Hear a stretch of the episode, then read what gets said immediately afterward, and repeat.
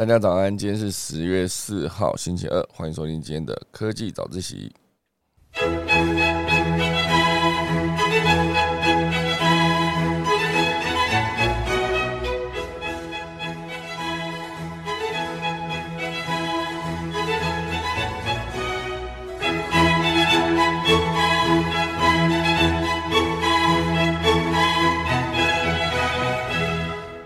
好的，今天科技早一起要跟大家分享几则消息。第一大段呢，会跟大家聊到就是一系列 IPO 上市的消息。啊，这是来自英特尔旗下的自驾车 Mobile i 啊申请的 IPO 上市。那除了这一则以外呢，还有另外一个就是来自台湾的完美移动。这完美移动呢也申请要到美国上市。哦，非常厉害啊！就是这几则呃上市的消息，等一下一并跟大家分享。第二大段呢，会跟大家聊到，就是呃，关于我们的那个星巴克，好，星巴克现阶段呢，持续推动他们的得来速，增加得来速的店数，然后同时呢，也增加了更多的外带跟外送，是不是之后就要取消他们所谓的第三空间的这个概念呢？哦，就在家跟办公室中间哦，还会有一个第三空间，就是星巴克。那现阶段这个状况可能会被调整了吗？那第三大段会跟大家聊到，就是全球风电跟太阳能的总发电比哦，占了百分之十哦，创新高了。但是背后的燃煤排碳也创纪录。等我们钟声过后，开始今天的科技早自习喽。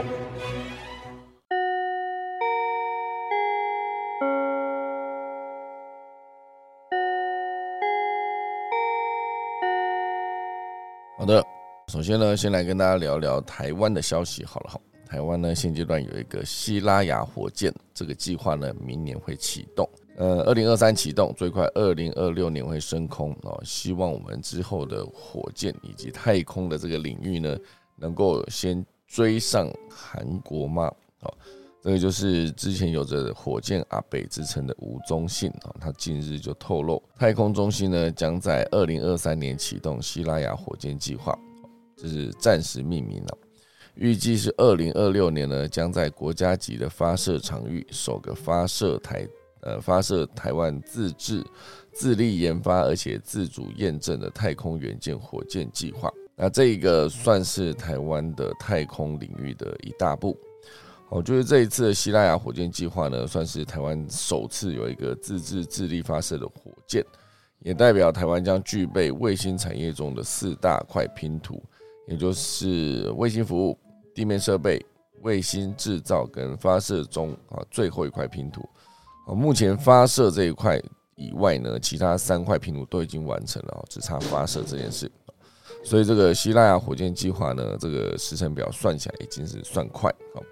那最近呢，韩国也发射成功它的世界号这个火箭呢，就从二零一零年来一直努力至今哦，耗费了新台币四。五二亿韩元才发射成功，哦，这是韩国最近的一个进度哦。世界号发射成功，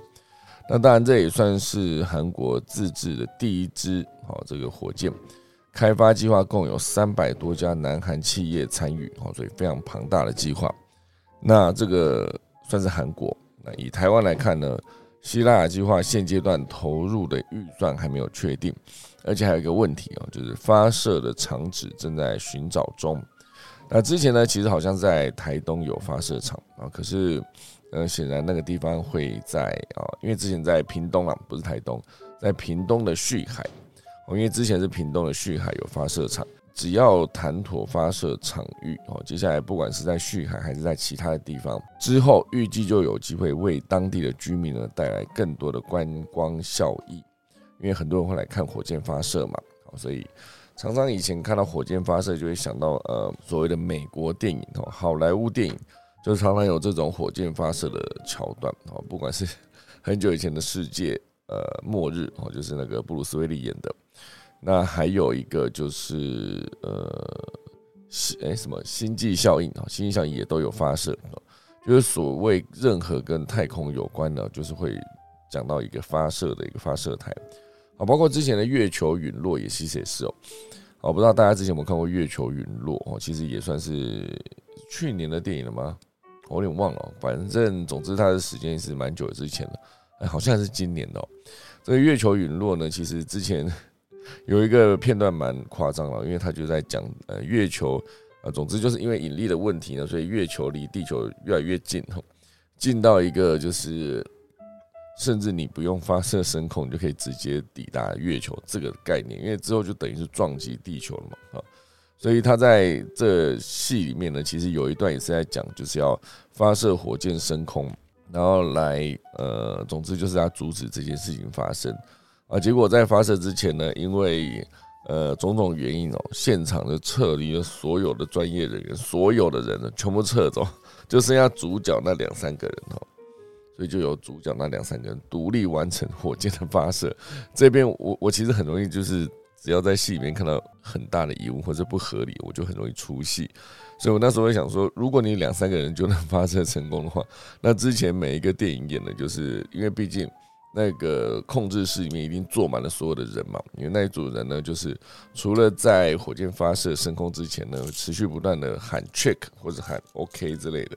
哦，就是每一次他都要 check 各种呃，比如说火箭发射台，然后火箭的燃料。然后火箭的方向，然后火箭的雷达等等，哈，所有东西全部都已经确认好之后呢，才升空发射嘛。哦，所以之前都要这么多人啊，他们除了确认这个之外，剩下另外一个任务就是，当火箭发射成功的时候，他们就会在现场欢呼。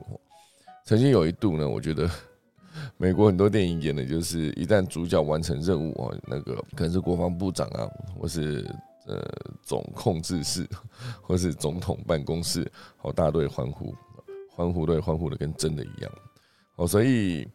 呃，再回到现在这则消息啊，总之哦，总之这个希腊雅计划就是希望它可以在明年顺利启动，然后在二零二六年呢顺利把我们的火箭发射计划直接完成哦。那当然这是台湾的部分。那以美国好，美国来看，美国有另外一间新创太空公司叫做 Firefly，就这间公司呢也发射了自家的首枚阿尔法火箭哦，大概一年前发射的。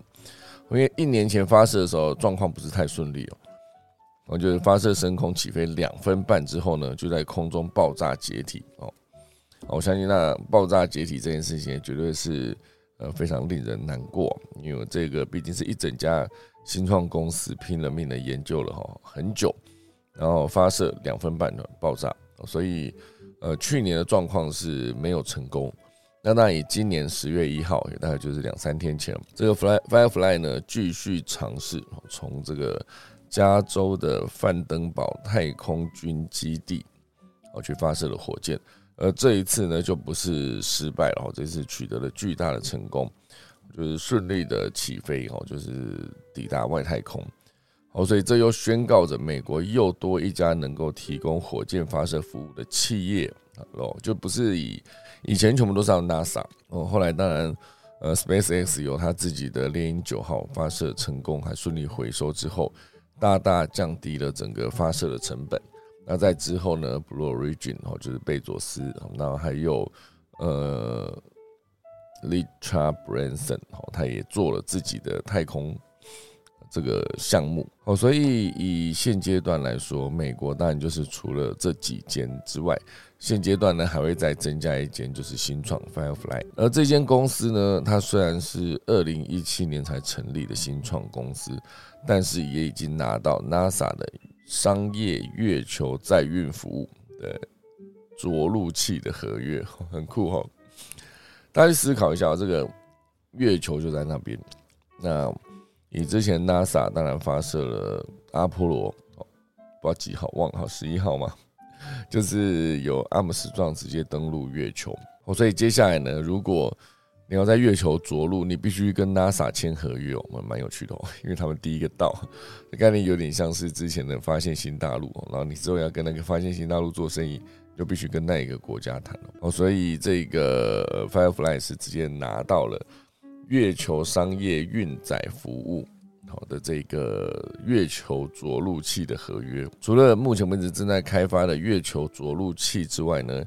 也投入这个中小型发射载具的研发啊，目前呢主力是将呃呃，目前主力是能将一千公斤的有效荷重啊投入近地轨道，或者是六百公斤的有效呃轨呃有效重量去投入太阳同步轨道的阿尔法一次性的运载火箭，哦，就是他们现阶段发射成功了嘛？阿尔法哦，不过之前就是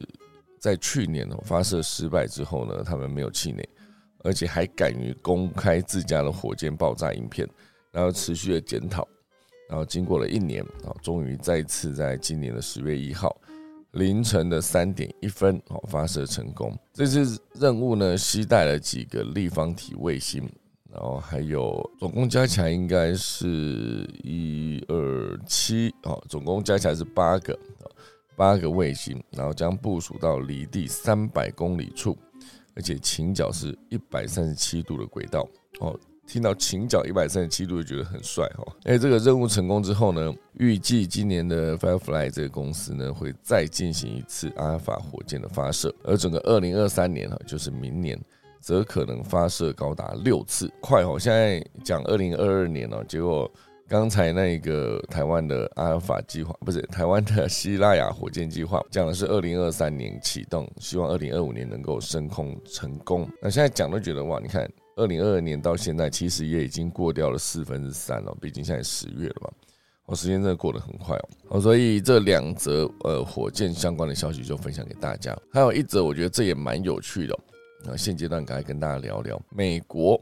哦，美国现阶段有一个房地产的新趋势，有一个重点，就是以前买房子，要么就是自己买，要么就是跟家人买，要么就是跟另外一半一起买。这是一个房子，现阶段。美国房地产的新趋势是跟朋友一起买，很酷吧？他讲的就是单身不代表要独居。我不知道有多少人有曾经有这样的想象过，因为之前在蛮久以前吧，我也看过，我日本就有非常多这样一群朋友一起买，哦，可能就都是单身，或者是可能都是独生哦，然后他们就可以一起住啊，一起互相照应，哎，大家都朋友嘛。哦，所以也不用担心说，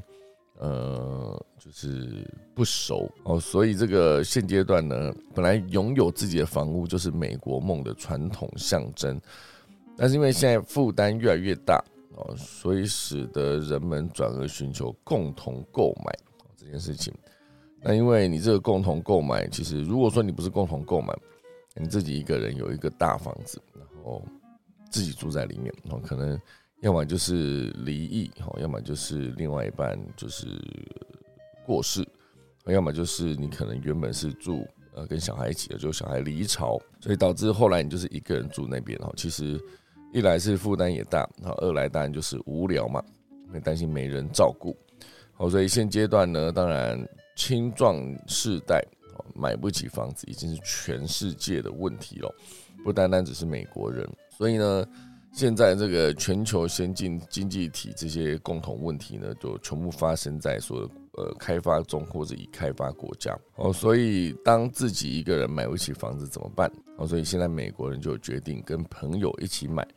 两人一起分担哦，相当于半价购入，会让人觉得有何不可哦？因为美国房价长期居高不下，同时间单身人数也不断攀升。因为可能越来越多人觉得说结婚要干嘛？哦，自己一个人过得比较自在，然后反正也不想生小孩嘛，所以你也没有不用担心说住的空间。哦，所以当然你就更多的呃钱你可以留在自己身上，哦，让自己去更多的地方旅游，或是去增加自己的更多的经验。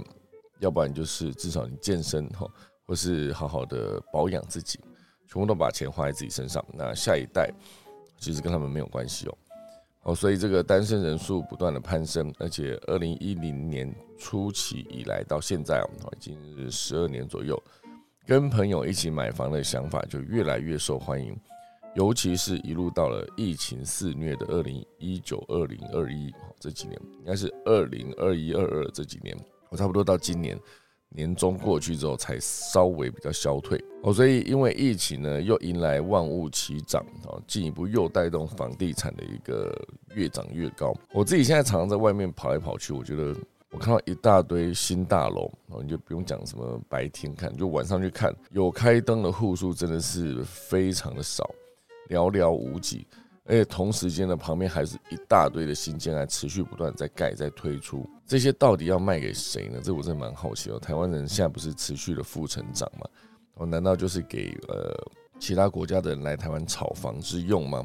那你这个炒房最终你的目标当然还是要卖出嘛。如果你没有卖出，那其实就是没有获利啊。没有获利的情况下，它其实就是有行无市，有那个价值，可是你卖不出去。哦，所以我现在就一直在思考说。呃，这个房地产的问题，以及之后就是像现在这个大家提到的，跟朋友一起买房哦，所以主要另外一块当然就是疫情影响蛮大的。现阶段在后疫情期间，那个传统住房权跟家庭结构全部都在翻转，因为所谓的千禧世代啊，大概就是出生在一九八零、一九九零年代啊，差不多就是我这个世代，千禧世代。是从二零一四年起呢，就成为美国买房的最大主力。但是，即使晚婚或晚生的现象越来越普遍，不代表这群人就希望会独居哦。所以这边就访问了几个个案。他比如说有二十七岁的这位女生，她有提到说，疫情就点燃了她追求更大居住空间的渴望，也厌倦了缴房租。但是如果能够跟男友共同购物，呃，有可能会分手啊，所以相对比较不保险。所以相比之下，对友谊就更有信心。我不知道大家有没有那一种朋友，就是你久久没有联络，突然间联络一下，你也不用跟他客套老半天。如果你要约吃饭就约吃饭，要问他问题就问他问题，我就不用在那边就是先讲一些有的没的，扯东扯西才开始进入正题。不用，真正的老朋友就是不管你再久没联络，你只要能够跟他碰个面啊，通个话。全部都是很棒的一个体验呢，就是毕竟这是互相了解嘛，大家是互相了解的状态哦，所以相比于爱情这件事，大家对友谊的信心更高所以现阶段呢，就是很多的人就找了朋友一起买房啊，因为大家也不想再租房子嘛，所以一部分来说就是呃结婚率的下降，然后是离婚率的飙升。哦，全部都代表说现阶段的家庭结构慢慢的改变了。哦，就是以前原本都是一对夫妻跟子女组成的核心家庭，现阶段呢，大家对于成功的期望已经跟过去不一样了。哦，就是有些人会觉得说有存款，有退休之后可以有更好的生活，然后可以持续的旅行，还有住在这个安全与被爱的家中。哦，就是这样就是成功。因为安全，那你的房子只要你不要是建的太差，就是地震来的时候不要随便就倒掉。以美国来说，就是不要因为遇到一个飓风，这个就毁掉。那当然就是安全是存在。那被爱这件事情有很多种，哦，可能是家庭的，可能是友情的，被友情的这种互相关照这种概念，哦，这种感觉其实也是非常不错的。哦，所以现阶段这则文章到后面就是有一个结论，就是共同买房子会越来越普遍。如果可以跟一堆好友一起买下几间房子，或是买下一间，或是买一整栋，然后朋友分别住在不同的层、不同楼层哦，就是大家可以离得近，可以一起玩，而且好像又还能够拥有自己的生活哦。所以以美国就是有一位民众哦，就是二十二岁的一个乔伊斯这个民众，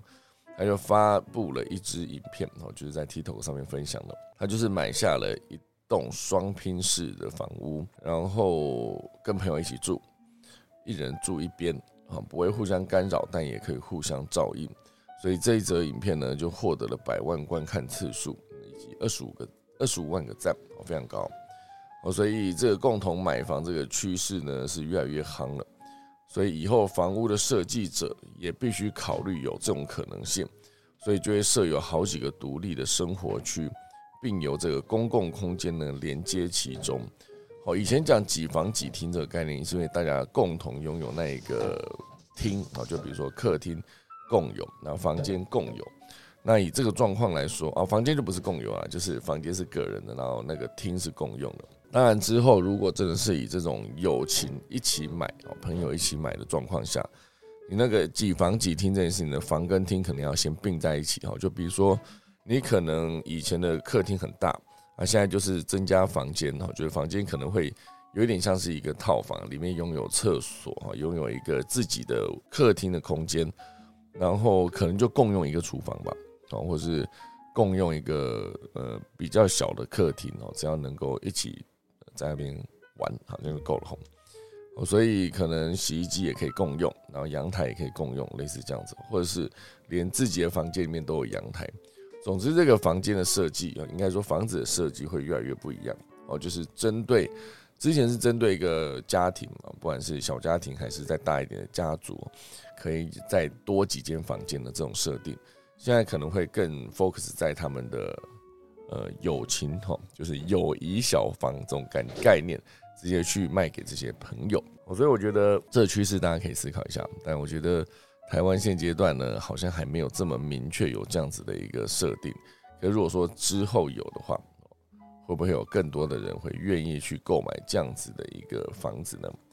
好，就看大家之后怎么看这件事。好。那准备来进入今天的第一大段喽，时间已经来到七点半。啊，现阶段呢，这个 IPO 寒冬之际，哈，就是最近呢，其实有 IPO 的状态，当然不弱之前。哦，就是二零一四年之后，很多的新创公司持续不断的在递交申请书，所以就大家都在 IPO，哦，大家都能在上市之后呢，就是把自己的呃钱搞得越来越多，有没有？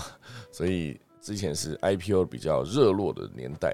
那现阶段呢，当然就是所谓的 IPO 的寒冬啊，因为很多的企业景气哦，就是应该说很多的经济状况不是太好，景气很差的情况下，所有投资人手上的钱越来越少嘛，那你当然就更难 IPO 了。好，所以在现在这个时刻，啊，这个 Mobile I 哦，它能够有一个提交给 SEC 的文件，去表示说他们接下来要 IPO。因为他们过去几年的收入是稳步的成长，从这个二零一九年的八点七九亿美元，要升至二零二零年的九点六七亿美元，而且还会在二零二一年达到十四亿美元，好，所以越来越多。那当然，以它现阶段来说，它是一个 Intel 啊，Intel 自家的自驾车部门。哦，所以 Intel 算起来是以它的自家的自驾车部门的 Mobile i 来申请首次公开发行，就是所谓的 IPO。那当然，这个状态呢是一个在现在寒冬嘛，因为大家在讲说现在都没人 IPO 了吼，所以更是难能可贵。所以这个根据彭博社的报道，哦，Intel 初期预计这个 IPO 的估值是五百亿美元。但是后来呢，将预期下调三百啊，下调两百亿美元到了三百亿，我就从五百亿降到三百亿。那因为过去他们几年收入稳定成长，哦，所以越来越收入越来越高的情况下，他们现在才会以一个独立上市的方式来进行。那当然，这个 Mobile i 呢，原本哦是一九九九年成立于以色列的一个汽车科技研发公司。一九九九年要成立哦，到现在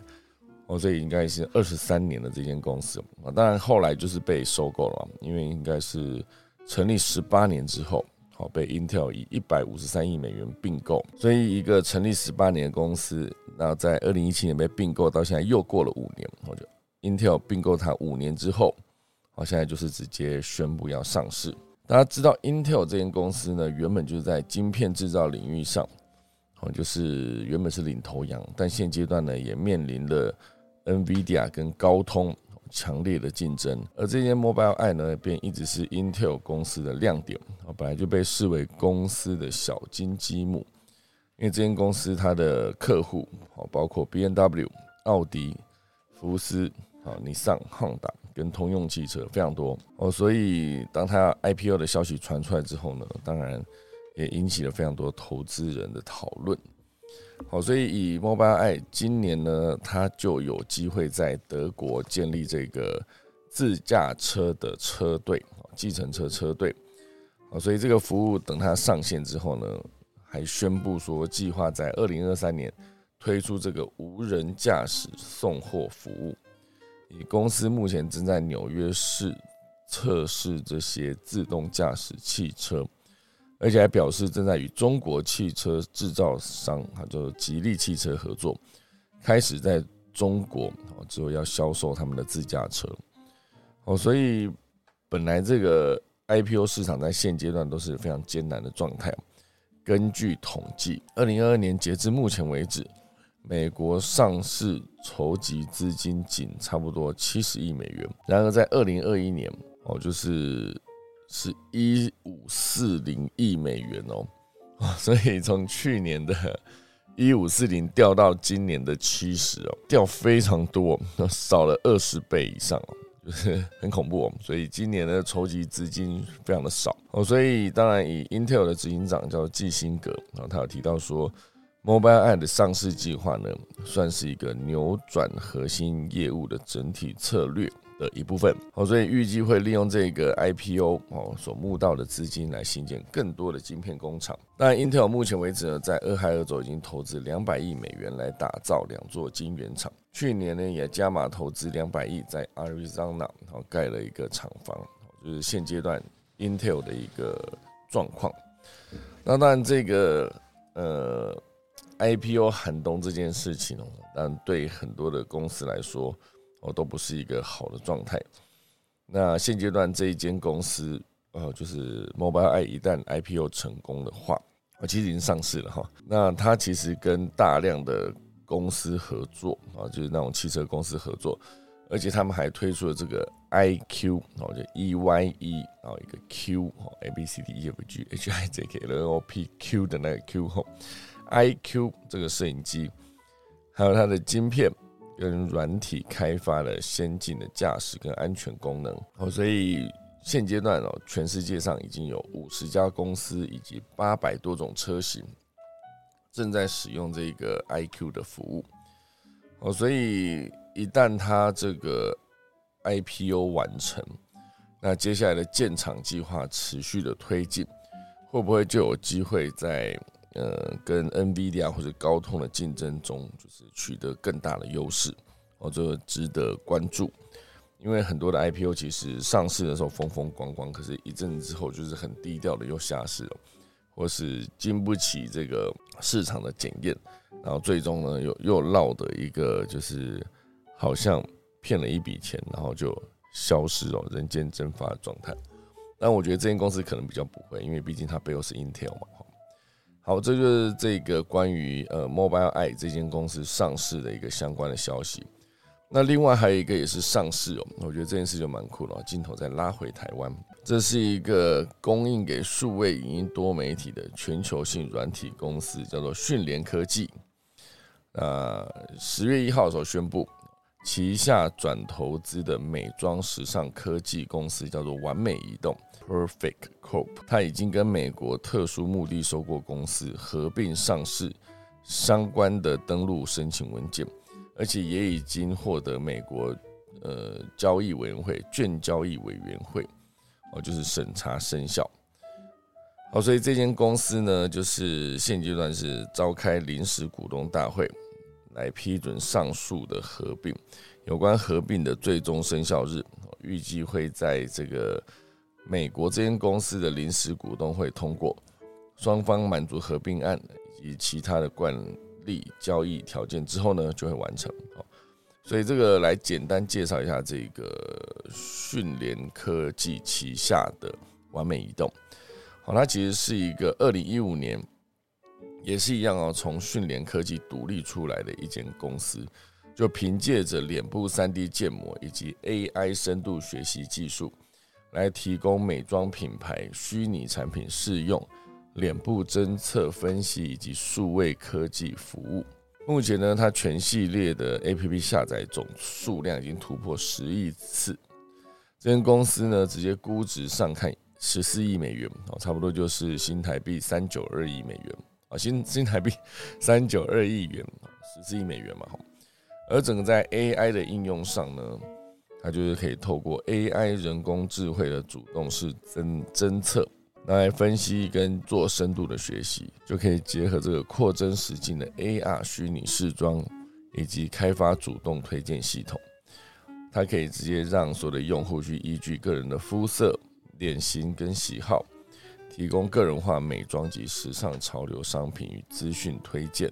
好，这就是完美移动，它在他们的平台里面的自我介绍。那当然，这间公司厉害的地方就是，它可以在试妆的过程中，让所有的消费者跟品牌最在意的一块，也就是颜色这件事情做到最完美的真实呈现。因为有些他直接涂颜色的状况下，你会发现好像在荧幕上很好看，可是本就是真的画上去自己脸上的时候，又觉得还好，中间会有一些落差，或者有些时候就是你画起来觉得很普通，可是真的画下去之后，发现哎，真的很好看哦。所以这个颜色这件事情呢，就是某种程度上，它跟荧幕、电脑荧幕一样，也是很接近的逻辑哦。它还是希望可以呈现真实的颜色。哦，所以早期很多的设计师哦，他们就会愿意使用 Make 的电脑，因为它确实是呃颜色的显色比较正确。当然现阶段所有的荧幕的技术的进步了，所以已经不再是就是 Make 独大。我之前确实是有一段时间，所有的设计师他们都会选择就是 Make 的荧幕，因为校准校正颜色比较准哈。所以呃，当然这个颜色的部分也算是完美移动一个很强大的一个。功能哦，就是真实呈现这个颜色哦，因为很多的品牌会担心说，如果你的呃虚拟试装过程中颜色差异过大哦，就会让退货率增高，或者是另外一块就是，如果你这些特效没有贴呃服贴精准，也会降低购买意愿哦，所以以完美移动哦，它研发的技术呢，能够实时侦测脸部的两百个特征。并且建立三千九百条网格哦，来进行三 D 建模，比产业平均的九百条还要多出四倍哦，很厉害哈。所以甚至还评比各种肤色、肤质在灯光下的差异，让这个色色彩的准确度达到百分之九十，非常厉害哦。好，所以现阶段这个 IPO 呢，有机会在赶在 Q 四完成，然后。如果完成之后，那现阶段拿下的这一些，比如说 Chanel，比如说资生堂，比如说 Snapchat 这些客户，就是可以持续跟他们合作，哦，所以非常厉害啊。那在今年三月的时候，就已经跟这些大厂直接谈妥，甚至包括欧舒丹执行长安德烈霍夫曼也愿意担任这一个赞助人，哦，所以这个完美移动非常的强大。然后，一个 A P P 做从二零一五年到现在，然后二零二二年七年了嘛。然后就是后来被训练收购之后呢，获得更多的金源，再把他们技术往上提升几个档次。我认平均别人的扫描线条是九百条，它有三千九百条的时候，这个其实逻辑上来说已经是不一样了。哈，好，那这个就是完美移动，这两则全部都是关于 IPO 相关的消息，来就分享给大家。第二大段会跟大家聊到星巴克，大家对星巴克的想象是什么呢？因为他之前一直在推他的第三场所，哦，就是。除了家庭啊，家里跟你的办公室中间还能不能有一个，它既没有办公室这么紧张的氛围，又比家庭的状况来说更适合工作哦。所以星巴克它就提供了一个桌子让你免费坐，然后还呃放很好听的音乐，然后整间店呢就是毕竟是卖咖啡嘛，所以就有浓浓的咖啡香。那这件事情当然对很多人来说就是一个很棒的体验。你可以直接在那边工作的过程中呢，享受到这么优质的一个空间。那当然，现阶段当星巴克持续优化它的外送服务，然后还广设得来速之后，会不会这个第三场所的这个概念已经开始慢慢被淡化了吗？啊，因为现阶段呢，星巴克就是宣布将在明年增加四点五亿美元的投资。让位于北美的门市可以提升营运效率，并且降低门市功能的功能的复杂性。同时呢，还新增了两千家有得来速跟取货等服务的门市，两千家非常多。那为什么星巴克会寄出这些措施呢？因为在后疫情时代，咖啡厅的实体功能又出现哪些转变？这篇文章就来探讨这件事情。好，首先来聊第三场所，好，第三场所。因为原本是星巴克强调的一个重点哦，第三场所哦，third place 这个概念原本最早是社会学家叫做雷欧登伯格哦提出的，他意思就是说，在工作跟家庭消磨时间的呃，在工作跟家庭间消磨时间的功能的这个场所，同时呢，在多年经营下啊，到星巴克消费也被塑造成一种高贵跟精致的体验。我觉得在星巴克消费这件事情，应该说在更广义一点来说，不见得是直接走进他店里喝咖啡，你就算去他店里外带，我就拿着一个星巴克的杯子，走在路上感觉都比较高级一点哦。这是之前我在呃有一次到大陆工作吧，那时候去演讲还是什么，就直接跟当地人聊，他就说无论如何，你现在有一个星巴克的杯子，你就是拿着走去外面路上，别人都对你投以羡慕的眼光，就感觉自己比较高级。那应该也是几年前了嘛，好像蛮久之前哦。他说拿着星巴克杯子就是比较高级。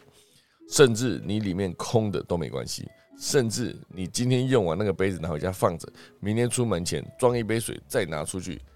都有那个用途，就是大家会觉得你好像比较高级哦。那你在喝星巴克哈，即便里面可能是一个用了好几天的杯子，他们都在所不惜，无论如何就是一定要拿这个杯子上门。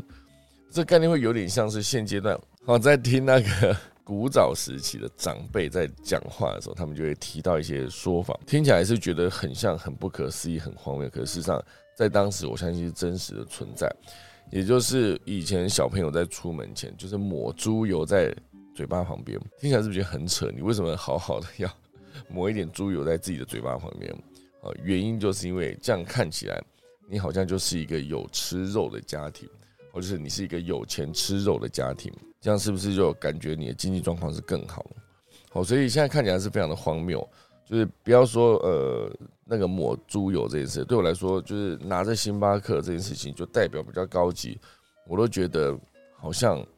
有一点太过了哈。当然，在当时是非常流行的一个状况，没有错。很多人确实会在应该说那时候跟大陆的朋友聊的时候，他们确实是拿着星巴克出门哦。哪怕它是一个用了好几天的杯子，他们都照样拿出去。哦，现阶段可能不至于会这样子啦，因为现阶段整体要说全世界很多地方的经济条件慢慢起来嘛。吼，好，所以这个第三场所这件事情呢，我们当然就是因为二零二零年疫情蔓延以后，咖啡厅的功能跟定位呢，也随随着消费形态而逐渐改变。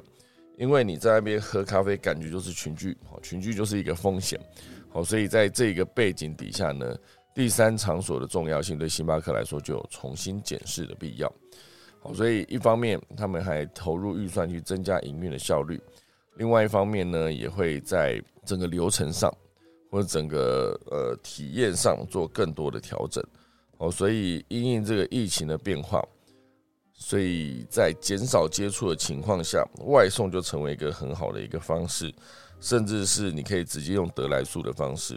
至少这些顾客不用直接进到你的门市里面，哦，不用进到门市，当然好处就是减少聚集的风险，哦，应该说减少这个接触的风险，当然就有机会呃做更多的生意，因为确实很多的民众他其实自己也非常的担心去群聚，哦，所以他们就呃也希望能够有更多的直接在车上不用下车就可以完成购买的这个服务。哦，也就是现在得来速，就算在呃，我现在生活的地方，不管是跑到台北，还是跑到就是持续在桃园中立这个地方，都真的越越来越多的星巴克是有增加它的得来速的，就是旁边有个车道。哦，其实我认真说，我觉得想到得来速的这个方法的人，真的是非常的聪明哦。就是怎么能够想到，就是消费者他会需要这个东西？我相信这应该也是直接从说的。把自己当成消费者这个角度开始出发去想哦，因为有些时候，如果你开这台车，你就一定会需要有停车位。如果没有停车位的话，你就会打消这个念头哦。所以停车位是非常重要的。而这个停车位的存在呢，也也够，也就能够呃增加你购买的金额，因为你有更多的时间去逛的话，我就像我之前上的行销课，老师有提到说。如果你今天的停车场啊，就那时候他举例哦，直接从呃，比如说 Seven 哦，就是一种便利商店，然后再往上还有一些呃，像是当时的全联比较小哦，所以它的很多的门市呃，停车场停车位也不大，然后甚至直接开在都会区，甚至根本没有停车场。那主要就要看它的客群是给什么样的人哦。那当然之前大卖场都开在比较，也不能说偏僻啊，就是地。广人稀的地方，然后停车位可以大量的建制，你就不用担心说，很多人就觉得可以把那边去那边好好的买，买完之后，然后就买了一大堆，上车之后就回家。那当然，如果你去思考一下，之前大家停那个 seven 去买个东西，全部都是直接一停，然后进去一抓，马上就走了，因为你担心被开单嘛，因为毕竟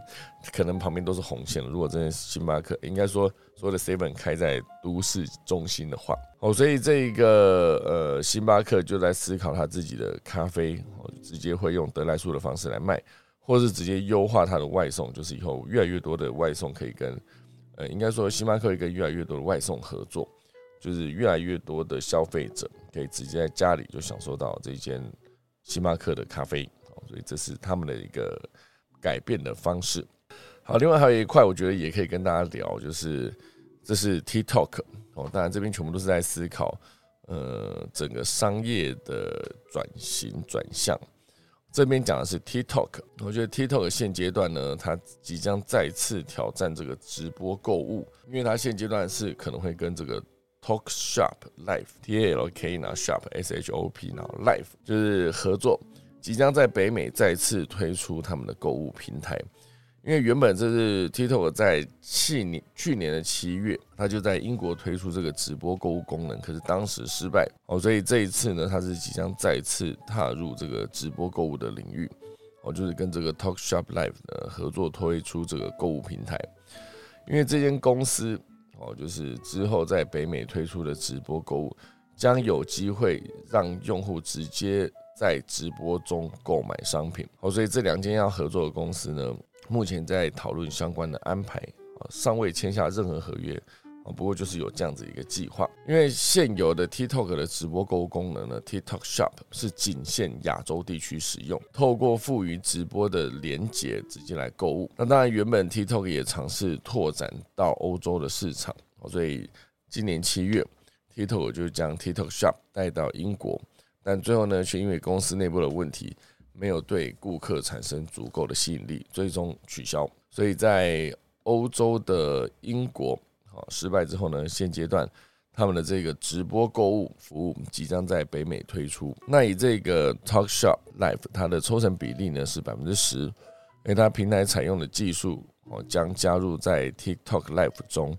据称呢，这个 Talk Shop Live 它的抽成费用将先由这个 TikTok 支付。整个 TikTok 去年的营收是四十六亿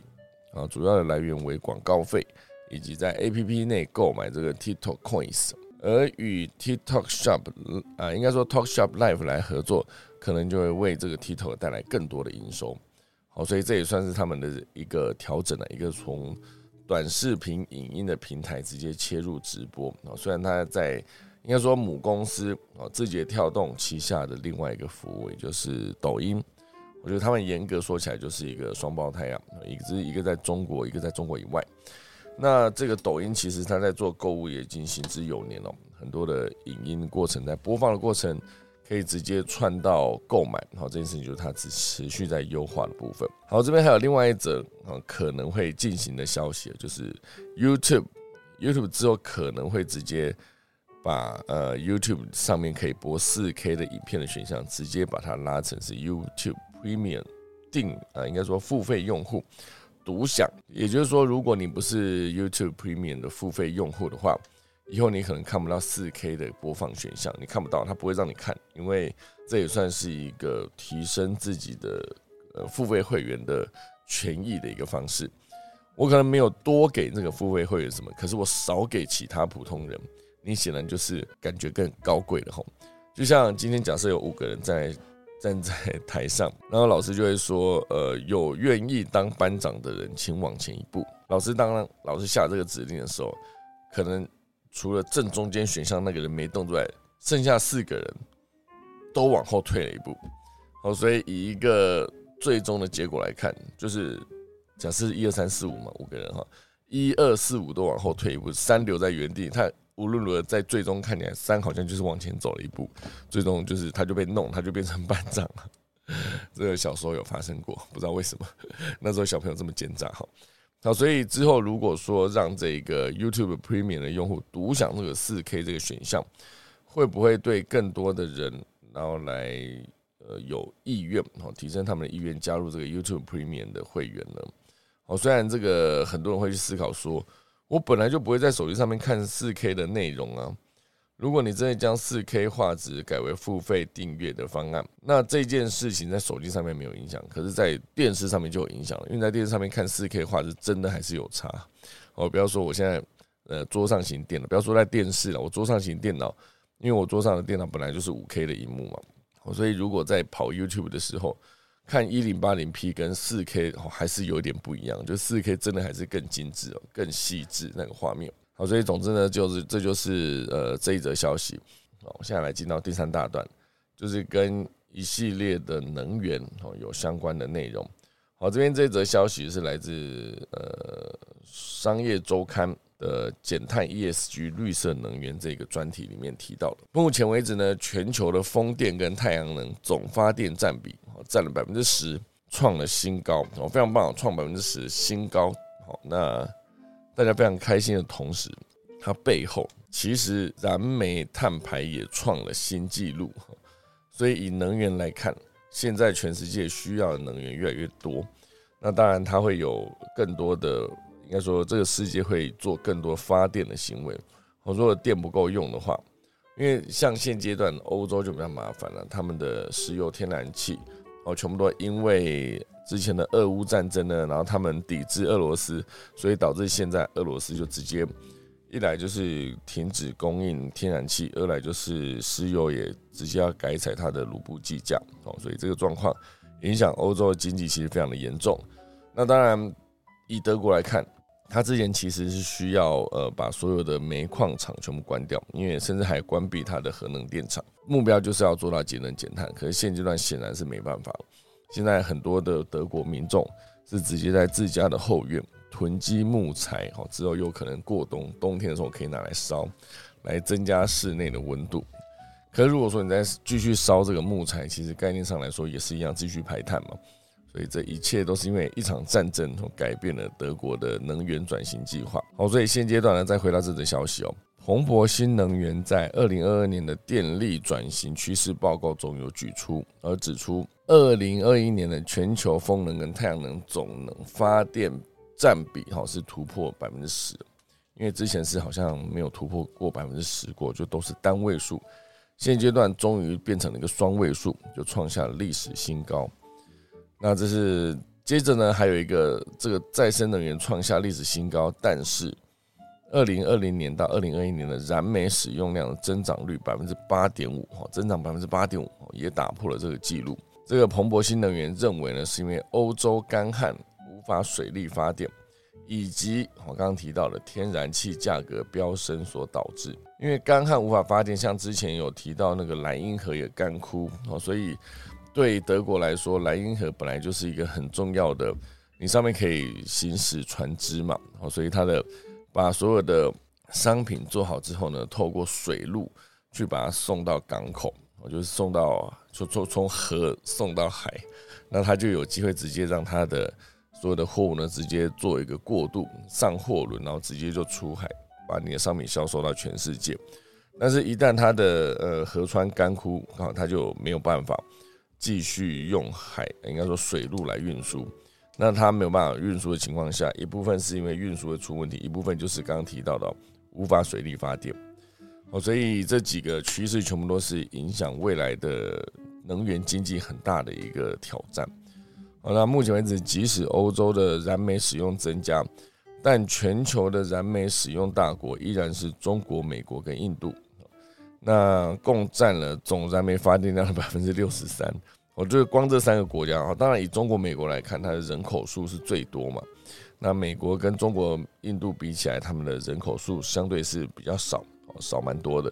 但是这三个国家的燃煤发电总量是占了百分之六十三，其实真的还是很高。哦因为你说中国十四亿，然后印度十四亿，加起来就是二十八亿嘛，再加上美国三亿，那是之前的数据了。我就大概举个例子，所以二十八加三就三十哦。差不多就是以七十亿来看呢，三十出头是差不多不到一半啊，但是它的总发电量在燃煤总发电量是百分之六十三哦，就超过一半哦，达到六成多。哦，所以无论如何呢，现阶段大家要去思考节能减碳的同时，这一些呃太阳能、风电发电总占比创新高，当然它可以持续高下去是更好的，可是燃煤排碳这件事情也必须持续被控制，不然我觉得二零五零年要达到零碳，我觉得真的是相当的辛苦哦。好，以上就是今天的科技早自习，好，准备来进行今天的农民历。今天是二零二二年的十月四号，也是重阳节啊，因为是农历的九月初九嘛。好，今天神明很多圣诞哦，斗母星君、九皇大帝、中团中坛元帅，还有临水夫人、李姑千秋、天上圣母。飞升哈，就是这几个。可是乙今天的乙呢，只有解除坏环，祭祀纳畜牧养安基经络造车上梁安葬嫁娶归宁入宅安乡迁徙出行。显然呢，今天是不适合嫁人。好，那以上就是今天的科技早自习，准备来打下课钟喽。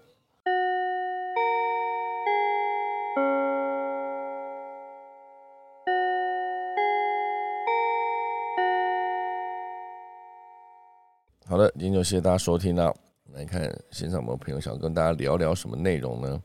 好，最近连凯老师都不在，有点可惜啊，因为今天有非常多的神明生日，好吧？神明生日是一个好事，好，那只能就来祝我们的神明生日快乐啦。好，那有朋友说今天中坛元帅是猪八戒，哎，真的吗？他他这边写的是另外一个中坛元帅。哪吒俗称太子爷，又称中坛元帅。哎，所以不是猪八戒啊？是不是哪里有误会？还是我看错？哈，中坛元帅就是想中团元帅哈，不是天蓬大元帅。对，对，有说那个猪八戒是天蓬大元帅才是猪八戒。我刚刚查中坛元帅好像是哪吒。哪吒俗称这个中坛元帅，然后呃，俗称太子爷啦，又称中坛元帅。一直想讲中团哦，其实是中坛中坛元帅。好，所以总之今天就是，如果以这个新闻来看，他应该就是呃这个太子爷的生日，好不好？那就祝他生日快乐。今天蛮多人生日的哈，他们应该是不会去千柜唱歌。然后一堆神明去钱柜唱歌，真是蛮开心哦。那以上就是今天的科技早自习啦，我准备再来打一次下课钟喽。